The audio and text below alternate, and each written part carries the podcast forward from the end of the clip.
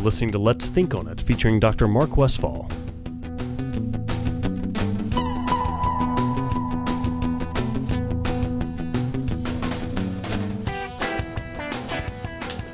You're listening to Let's Think on It. Welcome back. We have Fred Shepard, chairman of the Political Science Department at Samford University. We have Jeff Thomas and Haley Ingram, two co thinkers. Um, and we've been talking about the phenomenon in Britain, the Brexit, and we've been talking about the European Union. Um, and so let's now, when we've been talking about immigration, we've been talking about the fears that uh, started uh, some, or that were maybe behind some of the vote in Britain. And so let's bring it now to the U.S. Um, and, and the effect that it may have on us. And also, analogous, uh, in, in addition to that kind of approach, is are there some similar fears going on in the U.S. that's driving our current political phenomenon? So, however you want to approach that.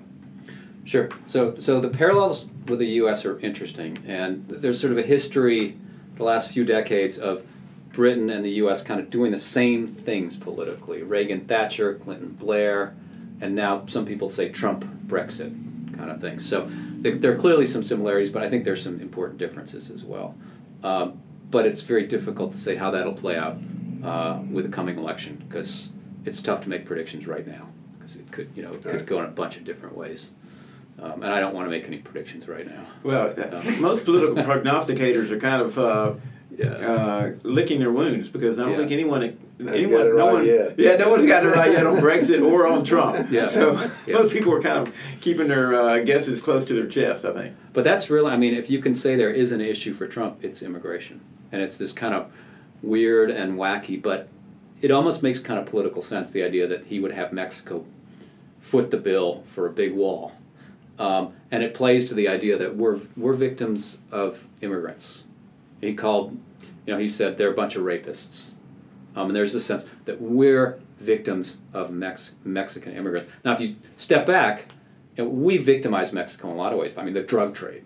I mean, all their stuff is coming to be consumed by us. Mexicans feel like victims of us, but there's this sense of victimization, and Trump is playing to that in a very, very clever way. So you're saying the Mex- essentially the average Mexican culture is feeling like there's a drug trade because of the U.S. Yeah. and it's promoting their folks to get into the drug trade and trade because there's That's a where the money is. Yeah, and I always point at my students, and I say, well, not really. I, I don't mean you guys, but you know, upper middle class white kids with money, uh, they're the ones buying the drugs. Right. And some Mexicans feel victimized by that. But what we're talking about is Trump playing on the sense of victimization among Americans uh, because of immigration. Now, it's partly terrorism and all that, but it's partly, you know, these scary, and they're not scary. They tend to be very hardworking and very law abiding, but Trump is making them seem scary coming from Mexico and Central America. And it's a very successful political strategy. Um, and it's got some similarities with, with Brexit, no question about it. And do you think it's resonating more now with Americans because of the terrorist fear as well? I mean, it's Yeah. like there's it's resonating with each other, right? To me, in psychology, we talk about resonation. You may have a feeling about somebody that is stronger than you normally would have had because you've had an experience with someone else that reminds you of them, and so Yeah. those two fears resonate. So we got this worldwide phenomenon of terrorism going on from Yeah. you know, from the extremist Islam, and so it's an opportune time to talk about our neighbors to the south because we're already kind of this global fears going on. Is Yeah, and I think I mean I just I get up on my soapbox for a second here. The idea that we would not let in lots of Iraqis who helped us in the war, to me, it's just that's grotesque. I mean, these people risked their lives to help us. Uh, we need to let them in if they helped us in the war effort, and we're not. We're not letting those people in. So, uh, you know, that's that's my opinion on it. But there is this idea, um, and there's the ISIS out there, and the idea that ISIS is this all powerful group, an even more powerful version of Al Qaeda, blah, blah, blah. Um, Trump, other folks can play on that fear, even if they're not that powerful. But there's, there is a potential enemy out there. And again, there's this calculation that, yeah, let's exaggerate. Let's exaggerate that threat to us. And uh, it'll bring us more together. And by the way, it'll help you get elected. So I don't want to be too hard on. Tr- it's not just Trump here, but he's he's kind of a particularly um, what flamboyant example of it, um, and he really kind of has come to represent Yeah. that way of thinking. psychologically, I see it as he is capitalizing on a phenomenon that's in the groundswell already. Yeah. Um, and it's just to me, it's the same groundswell that was going that was going on. The little bit I know about Britain that got the Brexit going on. It's Yeah. there's this, and I think in general, if you look at it psychologically, it's because that is a common feeling. Yeah. And so, I guess to go to that and try to say, okay, well, how do you respond to the individual who says, you know, I realize there are quote good folks from Iraq and there are terrorists from Iraq. I'm going to ask you the question, whoever's the gatekeeper, how do you know the difference? Yeah. And if you don't know the difference, then how can you let someone in? Yeah, yeah. Better, better to play it safe. Well, it's interesting too because in Alabama we had this law three, four years ago that was a very strict and very harsh law. There was no problem in Alabama. We did. We didn't have a very significant Hispanic presence. They were tend to be very law abiding, um, very few crimes, um, and I think it kind of Peter. You know, there was a general sense that this wasn't appropriate and wasn't the right thing to do. Um, even with our history of racism and all that, there was a sense. Now this is we've gone too far with this law. Just for listeners and actually for me too, what what law are you speaking to? The um, the Alabama anti-immigration law. You remember when we Three ran four them all out?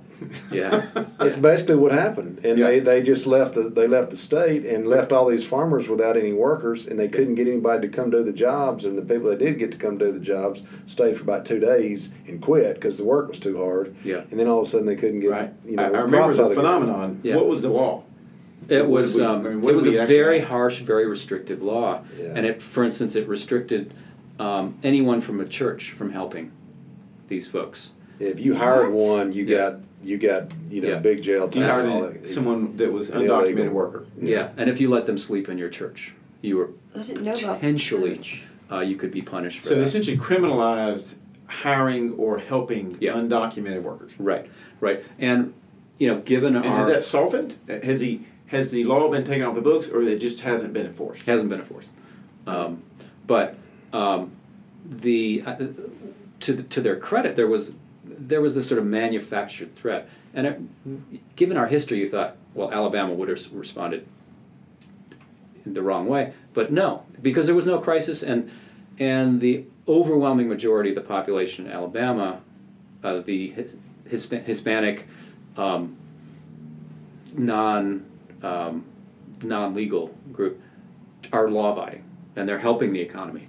And so that kind of fizzled, but it's not fizzling nationally. Mm-hmm. And that's what that's what uh, um, the Trump phenomenon. I mean, there there are a lot of things going on with Trump, but this is a very important part of it. Yeah. So Can I take it back to Brexit for just a second? Yep. Yeah. So, why should I care about Brexit? Um, I think there's a sense um, that the economic repercussions haven't been as great as people thought. But two things are going on. One is what's going to happen to the British economy, which is an important economy. Okay, so that's going to affect the the markets in general. Yep. And Britain is a big financial center. Right. Um, so what happens to uh, you know the I don't know the eighth or the sixth largest economy in the world is important to us. But also, what might happen is the whole European project might unravel, and that's the one of the very largest economies in the world. And if suddenly you've got country after country after country pulling out of this pretty harmonious economic unit, I mean, you go to London now, you get cheap groceries. You get affordable groceries in London. Um, that's that will change dramatically. Um, it'll probably change pretty dramatically with Brexit. It'll change very dramatically if Europe, country by country by country, falls apart.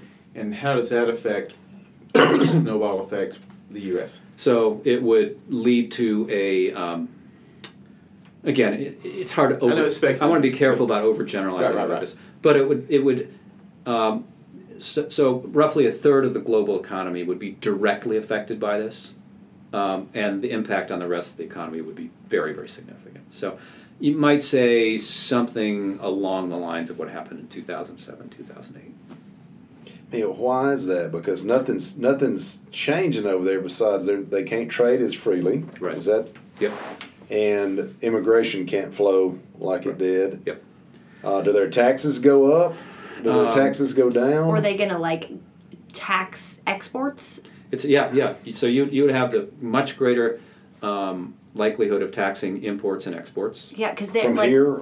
I'm sorry. over Yeah. half of Britain's exports are in the union. Right. Yeah. I mean, it would depend on what the union wanted to do. Right. So it Um, could literally go any way. Yeah. Yeah. saying. Absolutely. Okay. Um, but it would be a greater chance of countries looking inward, becoming more insular, um, and sort of shutting down their economies to outside actors.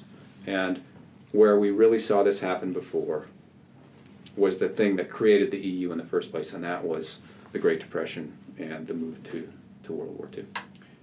So take us there. Yeah. Tie that together. Right. So um, you had a massive. Um, I'm, I'm not an historian of the Great Depression, um, but what you had was these countries looking. You probably inward. have us on this one. Okay. Well. Yeah. So you had really significant, and again, we talked about the scale of economic crises in 2008, um, dwarfed by what happened during the Great Depression. And you had countries looking inward. So they looked inward, um, and it made it much. Just for clarification, sorry to interrupt. The Great Depression was a global Yeah. phenomenon, Yep. not just U.S. phenomenon. Right. Right? Is that accurate? Yeah. Yeah. So the whole world was Yeah. feeling this economic, Absolutely. even though it, there wasn't as much global trade as there is now. Right. There was this global phenomenon of people. I mean, people in Germany, Europe were Yeah. Struggling financially, just like they were in the U.S. Yeah. in the 30s. Is that And it's right? really interesting because after World War One, uh, a lot of these countries had a really, really difficult time for maybe five years or so.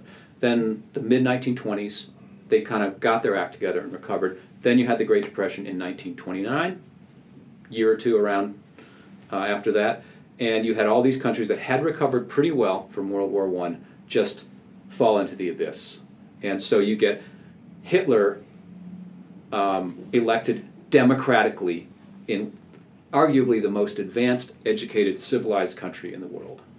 Partly because of the Great Depression and the fact that countries were starting to look inward and becoming much, much more nationalistic, much greater sense of victimhood within those countries. when people this goes to the psychology of all this Yeah. when people are threatened i mean they get more self-preserving and aggressive Yep. so wars break out right Yes. i mean so that's the concern is that when, when your country's not doing well you start looking inward for taking care of yourselves and excluding others and or aggressive towards others to get what you need is that Right, and this, it is interesting because that's not going to happen in the near near term future in Europe, because these are democratic countries and all Right. that. But if you look really closely, um, if you look at what's going to happen in Northern Ireland, which is part of the, part of the United Kingdom now, you've got Catholics and Protestants in an uneasy peace situation. The minute Brexit happened, the Catholics said, "We want to become part of Ireland." The stakes are very high in Northern Ireland. Uh, Mm. Stakes aren't so high in London. The stakes aren't so high in France and Germany and all that. Um, but the stakes actually are pretty high in Northern Ireland. So back to pre World War II stuff. So countries are depressed, and Yeah. and so what happens next? Well, again, you know the the the Nazi analogy is not always a helpful one. You know, the minute you hear someone say, "Oh, this this is like the Nazis," Right. it's not often a helpful one. But actually, if you look at the actual history, it's it's it's it's a good cautionary tale, and that is again of a an advanced, civilized. I mean, look at German culture; it's unparalleled, highly educated population in the 1930s. Look at what they did because they started looking inward, and they also felt victimized. And You're saying you're saying that Great Britain's there now. I'd say Great Britain is not nearly there now, but it's useful to look at a country feeling victimized, starting to take steps in the direction of isolating themselves. Yeah, there's start- definitely parallels yeah, there. starting to, to feel threatened, uh, starting to fall back on often kind of false and romantic notions about their their great national history. Um, that's worth uh, worrying about. And I've seen or I've heard parallels even being made in the U.S. Uh, again, not to take to an extreme, we're not Nazi Germany.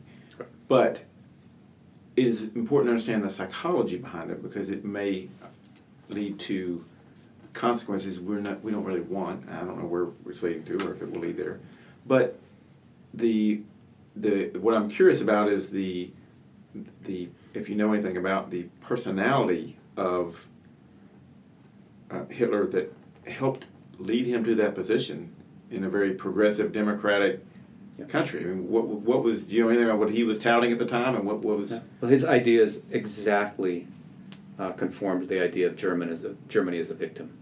And the sort of diabolical thing he did was he focused on a group within Germany um, that, in many ways, was a very well integrated, uh, a group that participated and felt very proud of their German heritage, um, but also held itself somewhat apart as a distinct ethnic religious group, the Jews.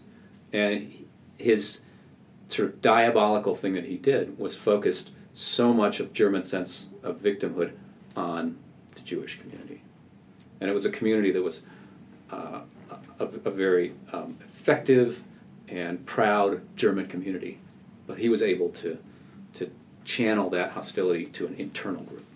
And you think that was successful in part because of the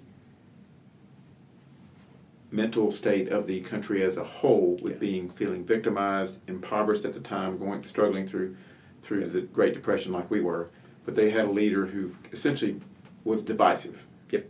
Now, what we had, just briefly, if I can remember a little bit of my history, I'm not great at history. In the U.S., we had a different, a completely different type of leader, FDR, who actually kind of did the opposite and used our social network and let government kind of Right. put the, you know, the, the CCC camps and those things to work, and was, uh, Right. you know, And I, I, at first, I wouldn't say that all Germans uh, focused on it. There were lots of Germans who opposed it. Um, Right. Second of all, I wouldn't say FDR was perfect. He his policies toward letting Jews in were not nearly as good as they could have been. But on the other hand, you're right. You're absolutely right. We had a more democratic system, and we had a much more generous, um, uh, enlightened leader than um, than Germany did. Yeah. Yeah. So wow. it's it's kind of a, a tough note to end it on, and I certainly wouldn't say. I think there are, there's a lot of tradition. You know, we started talking about the British democratic system, which has like lasted forever. Um, Right. Britain and Iceland compete for who has the longest lasting democracy, and Britain's right up there. So um, I have real faith that the British democratic system will handle this. Um, and I think just knowing what I know about British culture and all that, I think there's some real buyer's remorse, and there's Some backing off. Yeah, and what's also encouraging, although it's it's it's it's not much consolation to them right now. Young Brits voted overwhelmingly to remain, and so the future is is Huh. much better as far as yeah. The old Brits stuck it to the young Brits. That's that's one of the stories here. So Huh. so it's an encouraging uh, near near and long term future, uh, middle and long term future that the the younger you are in Britain, the more interested you are in the EU, the, the more supportive you are of it, and the less likely you, you are to fall back on this sense of victimization. I think there's also like parallels there with our election right now. Yeah, Totally. yeah, Younger Do they have crowds a all slogan? like feel the burn. that's right, that's right. Well, I was thinking, do they have the great, um, let's make Britain great again? Not in so many words. And I think again, even the pro-Brexit people, they don't want to have anything to do with Trump. So anything that sounded like Trump, they would not, they would not have. Well, that's an interesting point, point of clarification before we finish up. We, the parties in Britain, I think you call them conservative, which was Tories, and Yep. then the Labour, Yep. right? The Conservative Party in Britain, where would they fall Okay. in the U.S. on the Yeah. you know, right-left spectrum, Everything in Europe is farther to the left. F- farther than center? I mean, a, So- a conservative in Britain would they be in the center in the U.S.? They'd be in the center. okay. in the U.S. And if you look, if you listen to Theresa May, her speech today, that could have been Barack Obama, and she represents not the farthest right. The farthest right would be the UK Independence Party, but she represents the most conservative party. Now she's not the most conservative member of her party, but she's she would fall roughly where uh, Barack Obama would fall. Um, the Labor Party would fall uh, comfortably with Bernie Sanders. Oh, really? And, And- they, have, they have about what percent of the House of Commons? Uh, let's see, they've got about 230, I think. 30%, So, 30%? So they're almost a third. okay. No, they're oh, just over a third. Um, and they're very, you know, very, they, they've, they've fallen on hard times, uh, but they're still a very strong second party. And they're, it's, it's hard to generalize too much, but they're, they're well left of our Democrats. Okay. Um, although Tony Blair pulled them farther to the right. Um, and Margaret Thatcher pulled the conservatives much farther right. So she was had a lot in common with Ronald Reagan. Um, but generally, there's this kind of mainstream politics in Europe that's left of center in the U. That would be left of center in the U.S. and it does have stronger ties with working people and all that. So again, that would be another reason I'd feel pretty confident that they'll handle this Very okay nice, yeah. because they've got democracies and they've got a pretty broadly representative political Gotcha. system. So the whole country is baffled over the Trump thing, then, essentially. Is Yes. what you're saying. Yeah, but it goes back par- partly to the parliamentary system. Is you can't have these outsiders come in and whip Yeah. things up um, because they've got this parliamentary system that's based on people moving up within the party. Yeah. So, Well, it's been an awesome education on but- on the political system across the pond. So, uh, thank you very much for being with us, Fred Shepard, um, Chairman of Political Science Department at Samford University. Jeff Thomas, Haley Ingram, thanks for being here again. Thank you. Thank you. Thanks for listening. To listen to Dr. Mark Westfall live, check out O Brother Radio on Birmingham Mountain Radio, 107.3 FM in Birmingham, 97.5 in Tuscaloosa, at bhammountainradio.com, or on the free BMR app. Join in with your questions and comments on Twitter at Lockamy Brothers.